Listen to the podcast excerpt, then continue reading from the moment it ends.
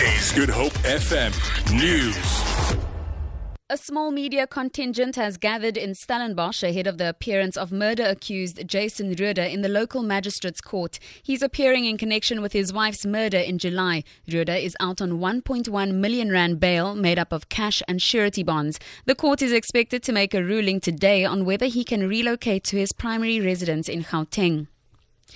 Train services along the Central Line in Cape Town remain suspended due to violent service delivery protests in Langa earlier this week. A train returning from the area was torched. Hundreds of commuters have been affected. Metro Rail says it is not taking any chances and pulled some of its trains out of the service.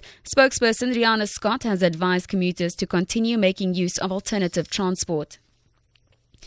The University of Cape Town says lectures remain suspended until next week. The situation is calm on campus at the moment. The institution has urged government to include the fee issue in next year's national budget. In a statement, Vice Chancellor Max Price says a plan to resolve the crisis should be announced before the end of the year. UCT academics picketed outside Parliament in Cape Town yesterday, calling for a speedy resolve to the matter. Western Cape Economic Opportunities Minister Alan Winde says Wesgro has performed well by attracting business opportunities, to Cape Town despite a tough economic climate. The Western Cape government's investment wing says it has brought in over 2 billion rand in investments into the provincial economy in the last financial year. Winde was speaking following the presentation of Wesgro's financial report in Cape Town. They are very business focused, and that's really, really good.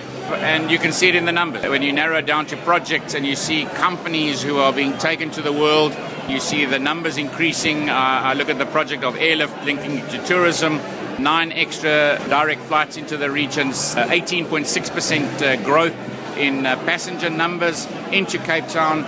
You know, you can see the results.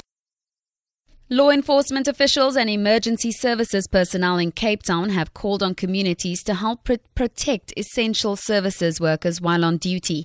Various members from the South African Police Service, emergency services personnel, private security firms, and traffic officers picketed along the busy Voortrekker Road in Maitland in Cape Town.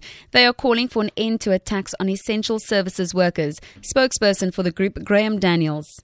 We're here to create awareness around the, the plight of our policemen, our emergency services, uh, our, basically our first responders, to show the community that their lives matter.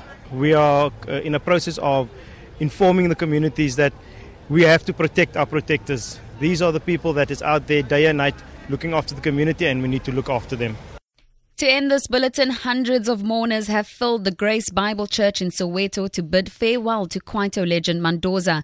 The 38 year old musician, whose real name is Nduduzi Shabalala, died on Sunday after losing his battle against cancer. Noma Bolani reports. The People's Poet, Mzwakhe Mbuli, is the program director.